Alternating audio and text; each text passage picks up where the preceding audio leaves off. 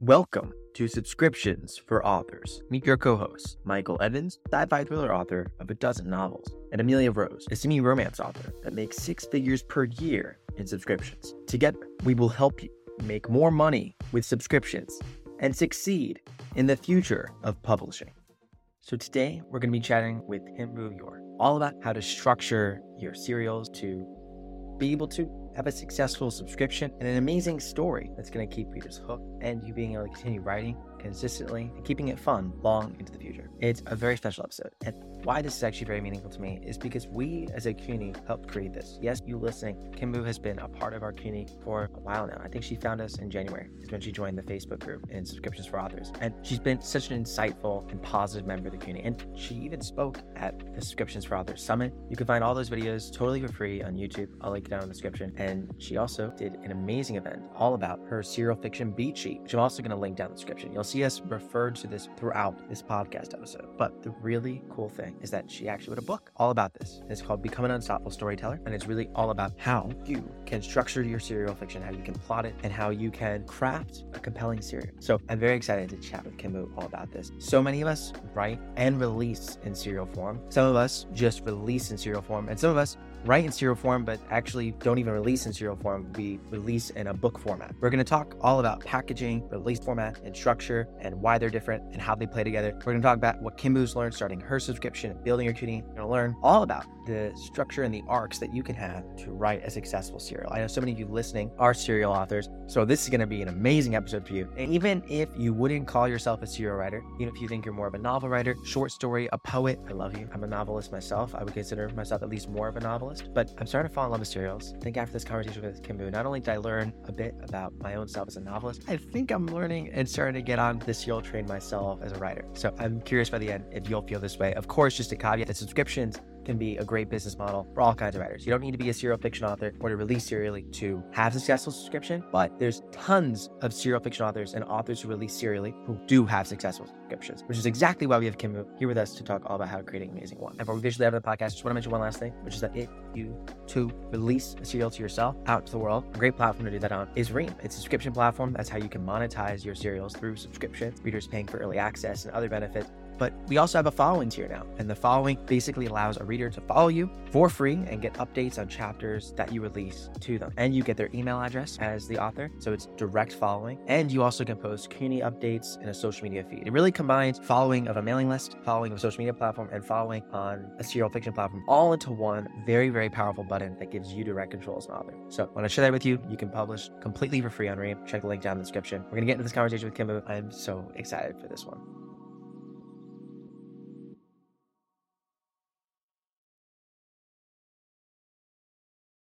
KimBoo, I am very excited to chat with you today because th- this is a conversation that's been both a long time and a short time coming. I'm going to give some backstory for everyone listening. So, KimBoo has been an amazing member of the Subscriptions for Authors community for it feels like forever, but it hasn't been forever because it's only been around for like a year. So, at least since the beginning of this year, meaning that 2023, I've come to know you and really admired your mindset, everything you're doing. And I remember you made a post in the Facebook group around middle of May, I want to say, that was basically sharing this Google sheet that you made to be able to plot the beats for your serials. And people loved it. People were like, "Oh my god, this is awesome." But people were also like, "I have questions." And you you were like, "I haven't really looked at this or did much with it in a little while." So you were just sharing it. But then, given the interest, you're like, "I'm going to spend time and dive into it deeper." You updated it and we did a fireside chat that went super super well, which is a shout out to people who are listening. Like you should go check out that fireside chat linked in the comments because it's a live conversation with KimBoo about a lot of things we're going to be talking about today. But then that fireside chat chat inspired you to create something, which I want you to talk about that creation and talk about what you've learned while doing it. I'm very excited. This is this is very cool. You're always so excited, Michael. It's so energizing to talk with you because you just have such a passion for the topic. So I'm thrilled to be here. I'm very excited to be here. And let us know about what your background is in serial fiction, what got you interested in even creating that beat sheet to begin with. Because I know that beat sheet and what you went from there going to Fireside Chat and now the book that you've written and that is released, we're going to get there. That is is a whole beautiful just string of events. But what started this? What started your passion in serial fiction? So I, I do talk about this in the book. So if you read the book, you're going to hear a little bit of the story anyway. But I've always loved endless stories, ongoing stories. In fact, one of my first loves as a child was the Black Stallion series, which I think ended up being like 40 books. It was written in the 40s. And I grew up in the 70s. So that was, you know, the first big thing I latched onto. But it led to other passions Star Wars, Star Trek, even the Indiana Jones series. And of course, moving into the 90s. And you've got television shows like Buffy and just these things that were going on and on. The X Files, did it ever end? Like, I don't know. The truth is out there. But I loved these stories that just kept the ball rolling because I was so invested in these characters and I was so engaged with the world building that I just, the love of serials was kind of baked in, I think, from the very beginning. And I got it from my family. My father was a big reader. He loved Westerns. I think he wrote all the Zane Grey novels and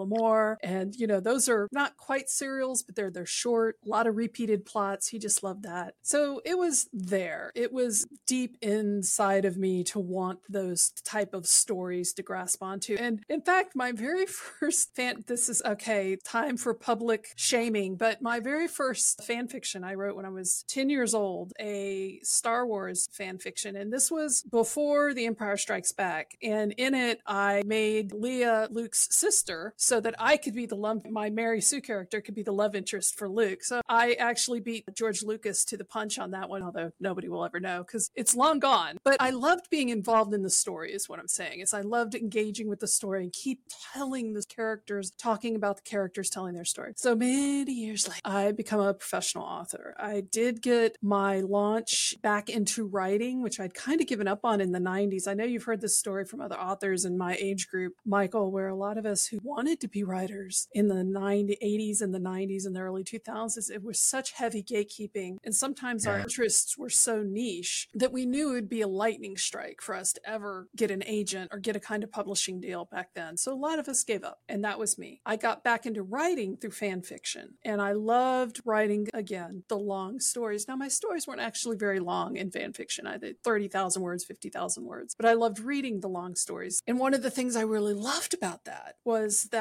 they were often updated in installments, which, you know, subscription authors now we're very familiar with that. We're like, yes, there's Wattpad and there's Patreon and there's Ream now. But, you know, back in the old days, as they say, when we were doing fan fiction on LiveJournal, there were, there were people who were like, well, where's the next chapter? And we're like, it's coming next week.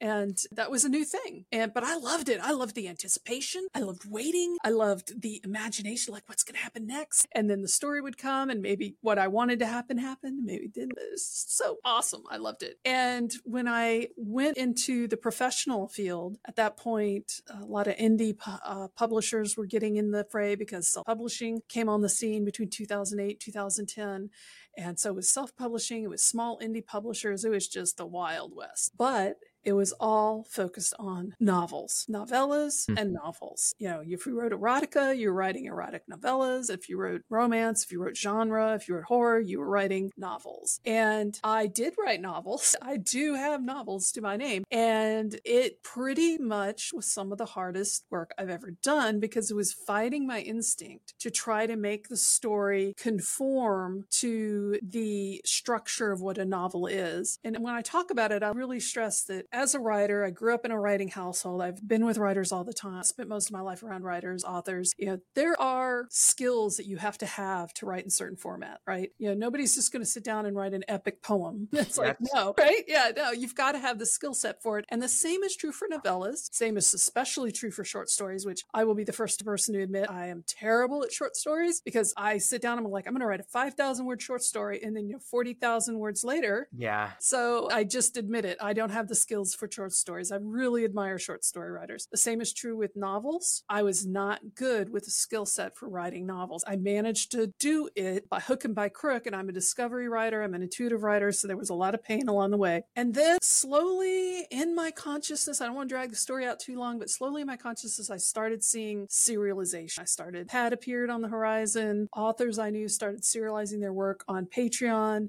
I didn't really see it as a way to do my stories because I was still stuck in the, the idea of a novel. And when I wrote my big book, Wolves of Harmony Heights, in 2016, it was so niche and it was so long. And I realized in retrospect, I was really trying to write it as a serial. And I think mm. at hmm. that point, I was kind of like, well, I just can't write a novel. This is just not going to work. And it wasn't until I came into the subscriptions for authors Facebook and found out about Ream and really just that was in January. I was not familiar with you guys during all your beta of last year, but in January I found out about it and I'm like, everything just clicked. And I realized this is how I can tell my stories, which are serials. They're not novels, they're serials. And I can do this ongoing and it's going to be fun. And so that's what really jazzed me up about the whole thing. What a story. I love it. And just so grateful that we could have you part of the Scriptures Rise community because KimBoo won't say this, but she's been one of the most passionate and most really giving members of the community. I mean, you spoke at the summit and you talked all about productivity and workflow management for your subscriptions, which that was incredible. We, we could have easily multiple hours chatting with you, but I want to ask you about something that I just kept thinking about as you were talking, which is okay, you're right. You're saying your strength as a writer for serials over novels. But one of the things is because of the industry and where it's been at, serials haven't felt like an option oftentimes for a lot of writers who do want to monetize their work, right? Subscriptions are one of those newer options that is becoming more popular for authors to have their own subscriptions for their own serials. Otherwise, you know, it was a little bit challenging. While it was a free platform, all these other platforms, then we've seen the rise of, you know, Radish in the romance category, Vella now broadly at least having, you know, paid serials, but they're all relatively new, especially Vella is a very new platform. And then, of course, the author subscription or subscription to yourself, that's just now picking up. So with all of this, I'm guessing, just guessing, that there's a few folks listening, and I'm going to include myself in this because this is my story as a writer. I went to the bookstore. You don't see serial fiction in the bookstore. You see books, you see novels in the bookstore. And of course, you aspire to be name X author on the cover. So I never thought of myself as serial writing even being an option. So for someone like me who might be listening to this and being like, what is she talking about when she says, what is the difference? What is the difference between a novel and writing a novel and writing a serial? What are some of the core differences there? That was one of the things I really had to dig down into after the fireside chat. And I, I admit some of the questions I got asked there stumped me a little bit off the fly because it was just like, oh, what am I really trying to say here? And I had to dig into that question. I really had to look at, okay, so how am I differentiating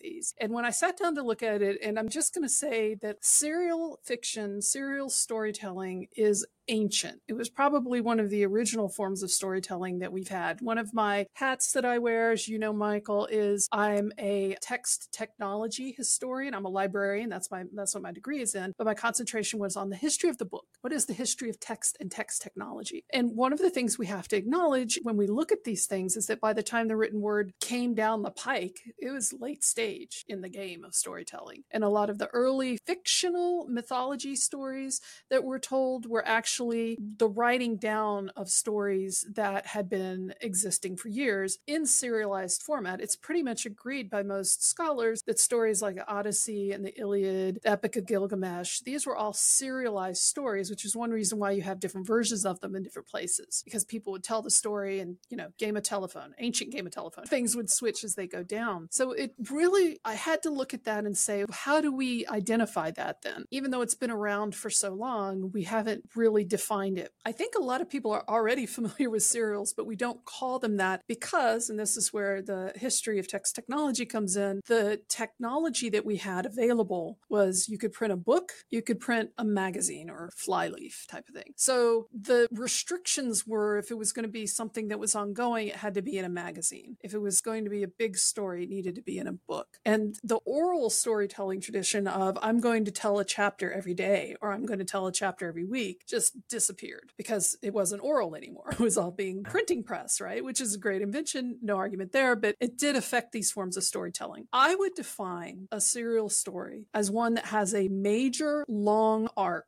but then has smaller story arcs within it. And the reason mm-hmm. I think that I will say that people already know what serials are, they just don't know they're serials, is because, and I'm just going to use a really famous example of a story that everybody thinks of as books, but is really, in my opinion, a serial, and that is The Lord of the Rings. And mm. it's a mm. trilogy, right? Because the technology demanded that it be a trilogy. But when you read the story, there are separate sections to it. And there's, you know, everybody jokes about Tom Bombadil, but as important character as he was in the in the written version, it's kind of a side quest, really. And so you have these things going on in the story that all feed into the longer story, which is of course Frodo taking the ring to Mordor to destroy it. But there are so many other characters and there are so many things going on. And importantly, Frodo himself goes through multiple character arc sequences himself. It's not just one cute, you know, cute hobbit, you know, becomes world weary traveler. It's cute hobbit becomes world weary traveler, becomes prisoner, becomes jaded, cynical, becomes, you know, just th- there's a whole cyclic tale behind his personal journey. So when you have something that big, you have to break it down into pieces. And Tolkien, of course, did it very well. They managed to break it into three novels as the technology was convenient to do at the time. But that to me is the essence of a serial. So if you start looking around, you're going to start seeing serials in a lot of places. I use the example of the Chronicles of Narnia. That's a serial. Yeah. Mm. hmm Because two of those books are actually flashbacks. They don't even fit in the run of what the story is to me that's a real sign of a serial because a serial is going to jump back and forth it's going to tell side stories it's going to talk about this thing over here but it's all within the long arc of the story and the goal of what the long arc is. So you'll hear me talk about the long arc a lot. You hear me talk about seasons which i call the you know the shorter full arcs encapsulated arcs multiple seasons making up a long arc but that's what makes a serial. As opposed to a novel which a novel will have a set there may be multiple character arcs within it but usually for different characters. Like there's just a simple it's a three act story structure it's the save the cat story structure it's the hero's journey and that's the arc and then it closes the end. That's a novel. So hmm. that's a real hmm. quick overview of what i consider to be the difference between a novel and a serial You know, I, I can, first of all, being at that fireside chat and then listening to you now, really cool to see the clarity of thought. And that's cool because now I'm, I'm having a deeper understanding with you. And I want to ask, well, first of all, I actually want to mention something to folks who are listening. If you're really into literary technology and like what's possible, there's this professor. He's a professor actually of social media at, at Duke. Fascinating guy. His name's Aaron Dinniman. And his dissertation, he was a computer scientist, a software engineer who I think it was Williams College. I may have gotten the college wrong. I'm sorry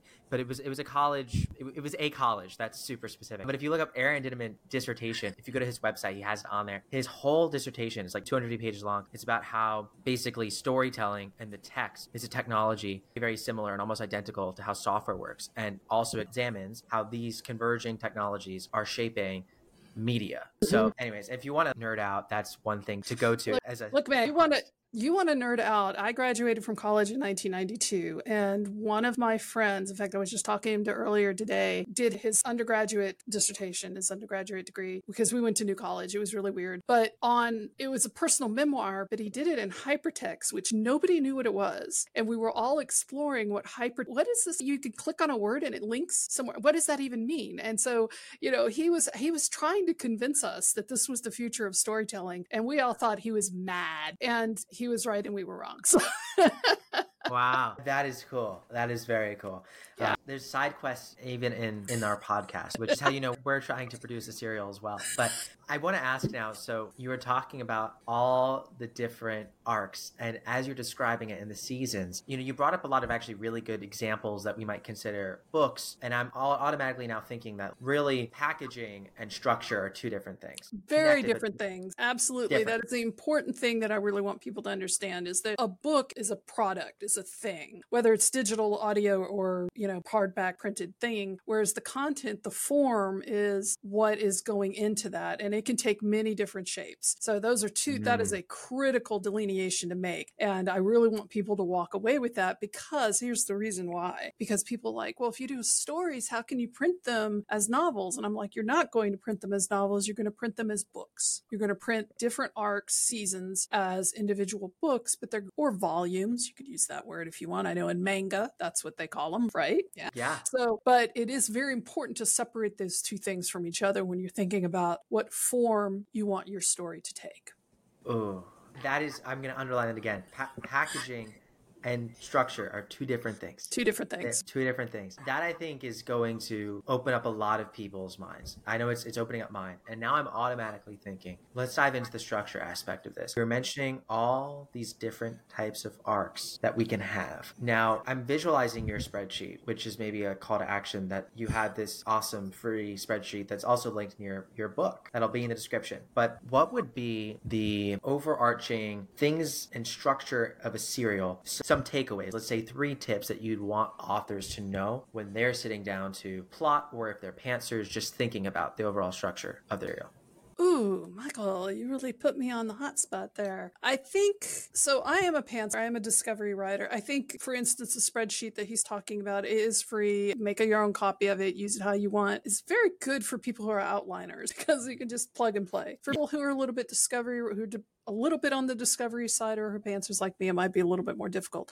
But either way, what I highly suggest people grab onto first, like the first thing I would suggest is understand what your long arc is and which beats work best for your long arc. Because whether you're, my theory is that pantsers and discovery writers write towards beats, whereas uh, write down from their outlines and their beats. But either way, you're going to have to know what that is in order to create the large superstructure, we might say, right? So mm. let's say you have a story about a vampire hunter crossing a wilderness wasteland chasing a vampire. Now, that would be a very good novel, it might even be a really good short story, depending on if you're just doing a scene from it. But if you want it to be a serial, you're going to have to think about the very long arc of, you know, how far is he going? What exactly is he searching for? And what is he going to end up finding at the end of that search or along the search? But importantly, you've got to decide which forms you're going to use. And one of the things that I like giving people is freedom to choose. So you don't have to use the hero's journey for the long arc. You could use a three act story structure for the long arc. You can use the heroine's journey. I mean, you know, Michael. There's so many different versions of beats, but you have to use one that's substantial enough that will carry you a long way across the character or the group or the ensemble's journey for that. So I would have an idea of where you're going, even if you don't know what the end is going to be, or if you're very sure about what the end is going to be, and what beat structure fits the long arc first, because then you can start plugging in all the small things after that. The second mm. thing I would hmm. have, I would suggest that people decide is get really clear on if you're writing what I call a heroic serial, which is based on a single protagonist going all the way through. You could argue that The Lord of the Rings is a heroic serial because it follows Frodo, even though it has other characters and and important things that happens to other characters, it's still Frodo's journey with the ring. Or you could make the ring the protagonist. I'm not really sure about that one. But that's a thought I had never thought about that before. Is the ring the protagonist? I'm sure somebody's thought of that before. Um, but if you look at something like Game of Thrones, right? Is there a single protagonist? Uh, not really. It's this ensemble story. It's the bigger story of the cultures that are involved in this traumatic time. Winter is coming. There's the Game of Thrones going on. There's, you know, lives are in the balance. And so you've got to decide exactly what the focus is, kind of serial that you're going through. Because again, even if you decide on the long arc and the beats, if it's a heroic serial versus what I call an ensemble serial, which is more of a group structure, then that's going to decide your shorter seasons, your shorter story arcs that go into building up the larger components. It's going to make a lot of decisions for you. Wow, that was really good. that was really good. I remember when I was actually reading your book, learning about the heroic, the episodic serials. I'm like, oh, oh, that's good. That's good. And there was another thing. So the actual title of the book, I don't think I've actually said it yet, is basically becoming an unstoppable storyteller, which is awesome. Which in the title, there's this sort of promise imbued that in being unstoppable, the actual story is unstoppable to read. and what makes a serial unputdownable, unstoppable? How can we make a serial that is basically you got to go from each chapter or episode, however you package it, but you can't stop going from beat to beat? A lot of the advice for people writing serials or serializing stories previously has been always end on a cliffhanger. And that's not bad advice. Like if you want to end every single installment, which is what I call the part of the story that you're uploading for readers, whether it's on Ream as a chapter or if you're sending it out in a newsletter, you can't argue with that. That's great advice. Like, sure, end every chapter, every installment on a cliffhanger, and then you'll be Dan Brown life will be great, you'll be raking in all the money. But it's very hard to do that. And I think it's not necessary either. So, one of the things that I suggest, the long arc will keep people invested in the characters and in the progress of the story. Is Frodo ever going to make it to the freaking mountain to dump the ring? Is that going to happen or not? That will keep people invested. But in the more immediate sense, you're going to have what I call short arcs, or I call them sharks in the book as a joke, but short arcs. And there was so much confusion about it. And I did not clear it up well in the original fireside chat. But a short arc is really just a subplot. That's all it is, people. It's just a subplot. But it's a specific subplot that you can use to drag readers from one section of the story to another without necessarily using a cliffhanger tied to the beats of the season or even the beats of the long arc. Like if you can do that, great. But if you're at a point in the story where, you know, they've just crossed a big ocean, they've shipwrecked somewhere, everybody's exhausted, and they're lying asleep on the beach. What are you going to do to drag readers into the next chapter aside from they're wondering what's going to happen next on the beach? Well, you could have a subplot of a group of them had managed to get off the ship and are out there on a lifeboat. And so the last scene is them on the lifeboat looking for other survivors. So you can have things like that that are built into the story that kind of crosses the line over the internal structure of the seasons beats or the long arc beats and helps readers carry through lulls in the story or breaks in the story, or especially when a season ends, which is if you've read the book, you know that's a big point where you might lose readers because all the emotional promises of the season have been fulfilled, hopefully, if you've done your job. And so you don't just want to leave them only hanging on what the long arc might come next. You want to give them something else to hang on to to drag them into the next season. I mean, if we think about it, this is one reason why a lot of television shows, when they did seasons, which were actual seasons, ended the season on a cliffhanger because they wanted people to come back four months later to watch the show again. And if you didn't have something like that, then you couldn't do it a way to avoid having to leave people, force yourself into having to write dramatic cliffhangers all the time, which I will tell you from experience is hard and exhausting, is to have these, I don't want to say low hanging fruit, but lower hanging fruit of things that people can get invested in, whether it's a side quest, side characters, a subplot that has something to do with the long arc, like you cut away to a villain cutscene of a villain doing something villainous. And then the readers would be like, well, why did they suddenly cut away to that scene at the end of this arc? I thought everybody was happy and go lucky, but now we're talking about the villain and his volcano hideout. What's going on there? So there are ways to do that. Cliffhangers work, sub arcs, or what I call short arcs, are also a way to do it. That is that is fascinating, and I'm thinking now because you bring up television, and I've I was I've been thinking about television in the back of my mind this entire time. Mm. What about television? Because I I could ask you the question of like what can we learn from television, but maybe there's a flip side of that question, which is really what should we pay attention to in serial television and their storytelling, which is different format, different packaging, than what a lot of writers are writing, but at the same time, there's a lot of shared structure. Mm. What oftentimes happens in television that we maybe should be aware of as, as authors, maybe for better or maybe for worse? You know, I, I, touched on this a little bit in the in the book, and I call it the series void, where things just become so repetitive that people can't be invested in it anymore. And I think in television shows, a lot of times, at least the ones that tend to fall apart, they invest too much in the appeal of a character instead of the character's journey. And I've seen that in novel series as well as television series, but I think certainly television series can fall prey to that because they'll get a star in the show and then suddenly everything will run around the star and then they'll be you know focusing everything on that character and it just becomes redundant. And i think with authors we can become enamored with our own characters as well. We can really become very enamored with the idea of well everybody loves this character and i love this character so we'll just keep cycling everything around this one theme with this one character. And you know repetition will only serve you so far is one of the lessons i think. We are all familiar with the phrase phrase jump the shark. A lot of people don't know. I actually did see that episode of Happy Days when it aired where Fonzie rode a motorcycle over a shark, which was jumping the shark. That's where the phrase came from because it was so ludicrous and absurd, like you knew the, the series was done. They become so hitched on Fonzie and so obsessed with trying to make him special and super unique, and you're just done. It wasn't the, it wasn't the story everybody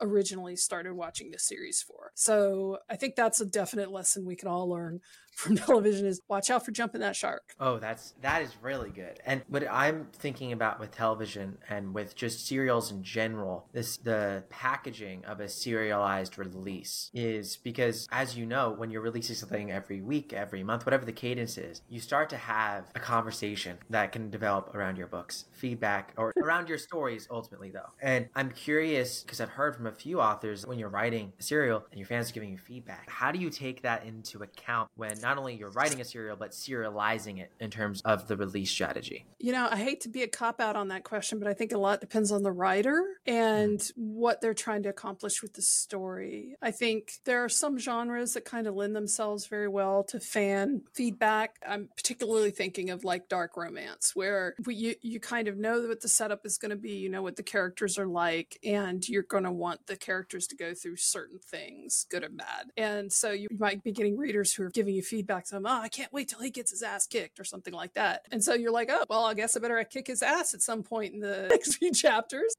kind of walk the middle line. I'm like, listen to what the what the audience is saying. So here's the thing. I I tend to write au courant, and that means I write. I don't finish a product before I start posting it.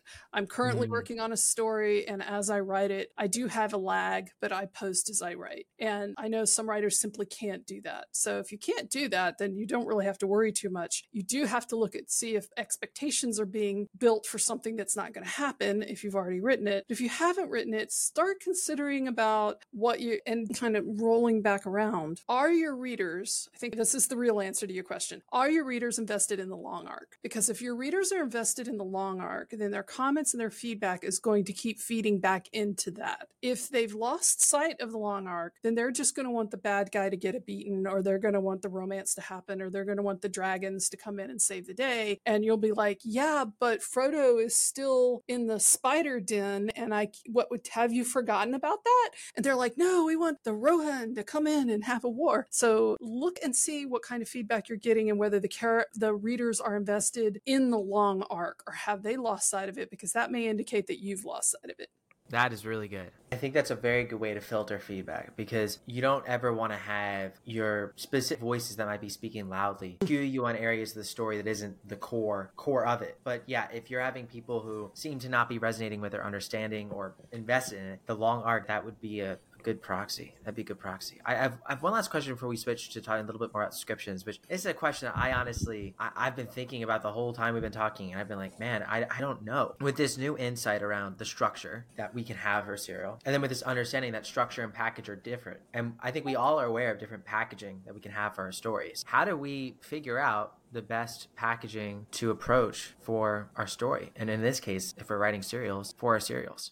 Well, actually, that's an easy answer because it's already been done. I think if you really look at the manga, the history of manga, you'll see exactly how that's done. For instance, the manga Berserker, which I do mention in the book, has been ongoing since like 87 like since before I went to college, which you know that was a long time ago. And what they do is they publish in volumes ongoing and collectively, and then they can do collections of volumes as omnibus editions. And if you're using, if you're aware of the structure, if you're aware that you've got a long arc, but you've got the sh- the series, this what I call the seasons, right? The enclosed or the, you know the what I'm so lost for words. The the part of it that has its own set of beats, opening to close, which is the season, which lives within the long art. You can use those seasons to publish volumes or discrete books or audio books or, you know, there's just a lot of different ways to do that depending on how you want to chop it up. One of the things that I think is really beautiful about series is that you do have all of these options. You can do really short volumes that are, you know, just a season. You can do omnibus editions. There is a tradition where, you know, three trilogies, like, so it's nine books total right? So that's something that the publishing books world has done. You can look at something like that and modifying it depending on how your story is flowing. And it's just, that's why I call it unstoppable because there's just no way to put a restriction on it. Like you can just keep going however many different directions you want to go. I do think that it pays to pay attention to things that you may not have anticipated from the beginning. For instance, you might end up doing a collection of books that are not in sequence. And the reason I would say that is because you're doing a lot of world building. Here we go back, and people are like, well, that makes no sense. And I would be like, Chronicles of Narnia, people just look at your history and look at how other people have done it. You can absolutely start jumping around and doing themed collections around certain characters if it's an ensemble or a certain region. You know, like One Piece, the manga where they're traveling through all different places, do a themed collection of all the tropical places that they went to. And that's an omnibus right there of different arcs. So there's a lot of different ways to do it. I just, I don't know, man. The answer is whatever you want, but it does behoove you to think about all the different ways you can do it. It can be overwhelming to think about that, but it is actually kind of awesome because not only are you serializing it, you can do actual books, you can do novellas of different sections, you can do anthologies of short stories based around the serial that are side quests that maybe were side arcs, that were short arcs that don't really fit or, you know, built off of something like that. So you can do a lot. You can do a lot. It, it, it's very exciting, especially because not only do you have all of those existing opportunities to be able to package your stories into things, but you also can think about the secondary opportunities of, oh, well, this is this season of, you know, the serial. I'm going to have also a collection of merchandise tied to that season. And then each mm-hmm. season, there's going to be a, a different collection that's slightly altered, slightly different designs that can get people to keep coming back to something like that. You can do the same thing with your marketing if you think about different events you can run around in your community. Maybe it's Ask Me Anything sessions. Maybe it's uh, fan holidays that you start to promote. You can do that based around the season. You can do that based around, you know, multiple seasons, every three seasons. I mean, it's your world. You get to pick what you want to do. But I, I think it's exciting to think about that. You have this nat- almost this very natural, uh, like DNA of the story and that around that you're able to craft the story in according to its arcs and then be able to figure out what are the best ways to build you know experiences around that whether it's serial releases whether it's the books that make sense to readers. And with this as we know a very common way that a lot of authors begin monetizing serials is through subscriptions. Subscriptions are one of the ways that's easier to get started, the easiest way to get started because you can just offer early access, but it could also grow with you. So it's also a sort of world that's overwhelming, but in a fun way because you can package all these different things up into the magical thing called your tiers, which I know you have a number of tiers, and I know that you've had a subscription, which how has that gone for you? And what have you learned in the process of creating it? Well, I think what I've learned has actually been a very internal lesson, and that is I am a serial author, right? And so as I look at my older work, which were mostly romance novels, very close to the romance genre structure and all of that, is I've realized as I set up my subscriptions, it's been admittedly been a challenge for me, Michael, because I know I'm changing my audience. But being aware of that has allowed me to focus much more clearly on what I want this subscription experience to be for my readers, because I do come from the fandom world and I know what it's like to be a rabid fan of something and want to know all about it and to study the wiki that the fans have put together and to love the fan art that all the fans are doing and to buy the keychains and to buy the enamel pins and, you know, squee loudly when you hear the soundtrack come on to the show. And so that is the kind of experience I want to build for my readers as opposed to the previous experience where I was just like, here's my product. Would you buy it? You've bought my product product before. This one's going to be the same. You'll enjoy it that didn't work for me. It works for some. And some people have made a lot of money and a lot of success and a lot of self fulfillment out of that. Not me. That was not me. I am now in the process of trying to build those kind of stories out from what I have been working on previously. And so it's it's been a challenge for me. I'm still in the the nascent stages of putting all of this together. I may end up changing my tiers to be honest with you because I used to have pen names for those genres and honestly, I'm thinking of doing away with the pen name thing thing. Like I'm just like, it might be time to just make it all KimBoo and go from there because KimBoo is a serial writer. And if that's what you want, then that's what you're going to get. So it's been Would an you... interesting adventure, but that's the kind of thing I want to build for my, my readers is that passion love yeah, no, that super fa- a lot of fascinating takeaways there. I mean, first of all, just on this real passion of building the community of your readers and being able to build a more immersive experience for them is, I think, really, really special. It's something a lot of readers want, and especially is suited for a subscription where they can get ongoing access to the different experiences you're developing inside of a subscription. They can comment in the stories, comment on the posts, and be able to build a relationship with one another where they can start to develop the fan art and fan experiences. So I think that's that's really great. But I'm curious on the branding. So you had walk me through. So you were writing novels under which pen name? You're writing serials under another pen name, and what? And, and now you're thinking about merging them. Why? Why different pen names for novels versus serials? Was it different genres, or just because of the different form, no, the pen names became from different genres back when I was Okay. writing novels, right? And so my serial fiction, my writing now is not under a pen name, it's under my name. And one of the th- reasons I'm thinking about just not necessarily deleting the pen names, but kind of, you know, mothballing them a little bit is because I don't want readers who know those pen names and are familiar with that work to think that's what they're going to be getting from me in the future. It's very Mhm. important for me not to mislead them with that idea. So even though I'm going to be in the same genres and I'm going to be writing similar types of characters and it's going to have my same voice because it's me on all of those, it's going to be such a different experience for readers that I want them to know that this isn't going to be the romance novel experience that you had in 2012 with this particular release. So that's kind of where I'm going with the rebranding. Makes total sense. And Hmm. that expectation is, I think, something too that I'm, I'm curious for what would be your advice to an author who maybe has a more established audience, which could be 10 readers, it can be thousands of readers, but who's used reading their stories that are packaged. I'm not going to say written, but packaged in a book format. Could be written in a novel or it could be written as a serial. But now they're thinking of not presumably writing a serial, but also packaging it, you know, not only as a serial but also serializing that release you know so not a not a just but an, an and thing so Right. that might be the thing that they're doing how do you brace your readers for that expectation if you're kind of making a change even if you're like changing you know pen names that might be good for future readers but if you're also still trying to pull from your existing audience how do you set them up for the change of well this packaging is different than that other packaging and the experience might be as well I think it's important to lean in on what you know that your readers loved about your your novel, your book formats. For instance, world building is something I was really well known for, like in all of my pen names. I build deep world building, to my detriment.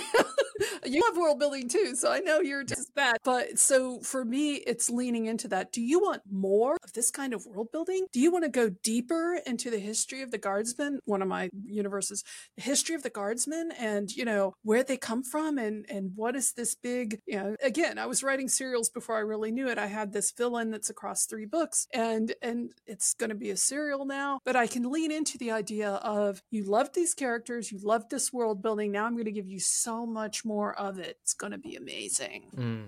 That, That's my thought.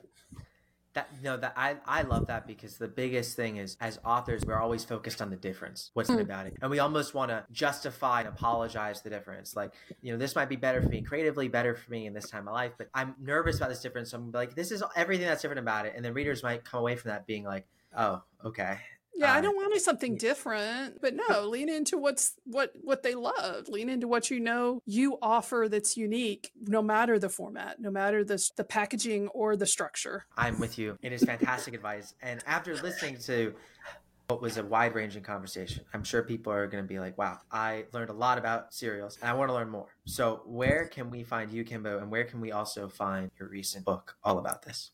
Well, a good place to find me just is my link page, which is houseofyork.info. House of York, one word, info. It has links to my Ream site, which is where my fiction lives. I've got a new exciting story with that one, which is going to be a serial. I've already started posting bits and drabbles on that as I write it out. So that's going to be so much fun. I'm really excited about it. Um, I'm also on Substack where I write to other authors. That's less for fiction readers. That's more for other authors. And of course, my web, my House of York shop link is there, and that's where you'll be able to find the book. Right now, it is only available on my direct sales shop. I will be putting it, just so people concerned, I will be putting it on the major distributors in the middle of August. So by the 15th, it will be available on Amazon and Kobo and Barnes and Noble and all the others. But for this first part of the launch, it's only available on my shop.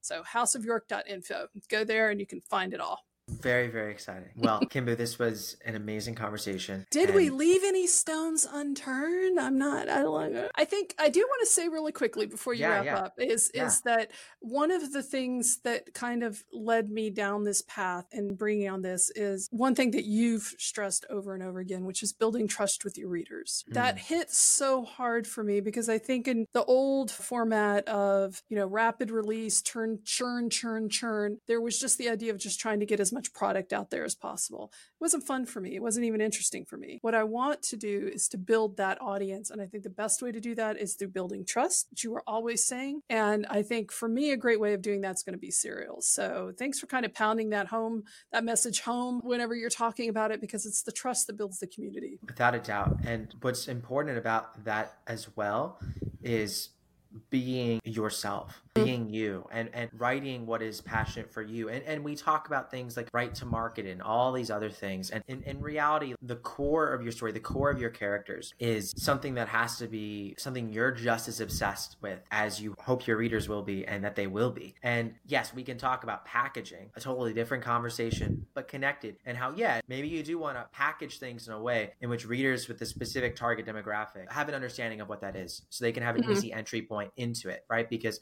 packaging is trust to a certain extent, meaning, you know, oh, this is similar to this, this has a similar description, this has similar graphics to the cover. Okay. But at the same time, readers are going to stick around for you. That's what keeps them. Mm-hmm. So don't so yeah. don't ever try and become your packaging or become something that you're not in pursuit of finding readers in any context. And I think that serials are something that keeps you honest because if you're having not only writing serials but serial release strategy you know and coming consistently with something at whatever the cadence is once a month once a week you're going to find very quickly that that's not working out for you because that story is not going to be a never ending story with seasons and seasons. Mm-hmm. you're going to get to the end of season one and be like yeah i'm not feeling that pull towards that long arc. Right. You got to know that. Got to figure that out. Got to yeah, be it's honest one of the it's one of the hardest parts about this this whole industry honestly. It's it's tough because it's tough but it's something that i know you all are, are doing great with and what a great reminder on trust. That's i think it's a key thing. Well this was truly amazing, KimBoo. Thank you so much for your time. It was wonderful to talk with you as always, Michael. And thank you for your support for the book and the serials all the way. So I appreciate it. You're the first author to author an official book, I would say, that has been inspired by the works of everyone in this community. So we should all give ourselves a pat in the back for, you know, being Absolutely. able to contribute to this.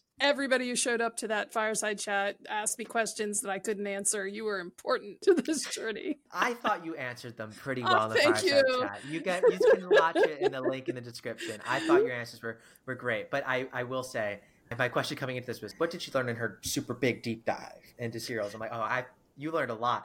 Um, oh that, yeah, which is awesome. So yeah, and I mean this. If I we have a lot of people on the podcast, but KimBoo, you're, you're amazing, and I really do support Aww. you. So if you all are listening, like I don't just like pub other people's stuff and say go buy this and go buy that. It's not my personality. I really believe in what KimBoo's done. I really believe in her work and her book, and it's at a very you know accessible price for folks as well in the sense. So it's not something I'm very comfortable recommending. It's something I hope you all support because um, thank you so much. You know you've you've given a lot to this community, so uh, that is a genuine call to action for folks to to go check it out. Thank you so much. That's it for this podcast. I'm gonna wrap it up quickly because I know this was a ton of information. So I just hope you enjoyed it. I hope you enjoyed it. We have a lot of great episodes coming up, like a lot, a lot. And honestly, like I just can't wait to share it with you. We have some conversations with authors like David Viergutz. We have conversations with authors like Onley James, and can't wait to share them with you all shortly. So stay tuned for that, and also stay tuned for a very, very big release that we have coming up. Okay, it's a big one. It's gonna be in November when it goes live, and it'll give you the opportunity to be able to join the six-figure subscription Author Accelerator. Only be open for a limited time. So if you want to join that, just letting you know, months, you got months until then. But we're really excited for it, and we think me and Amelia, who are leading it, will be the best subscription, educational, and community experience you can ever have as an author. So hope to hope to see you there. List is down in the description. see y'all next time. In the meantime, don't forget, storytellers rule the world.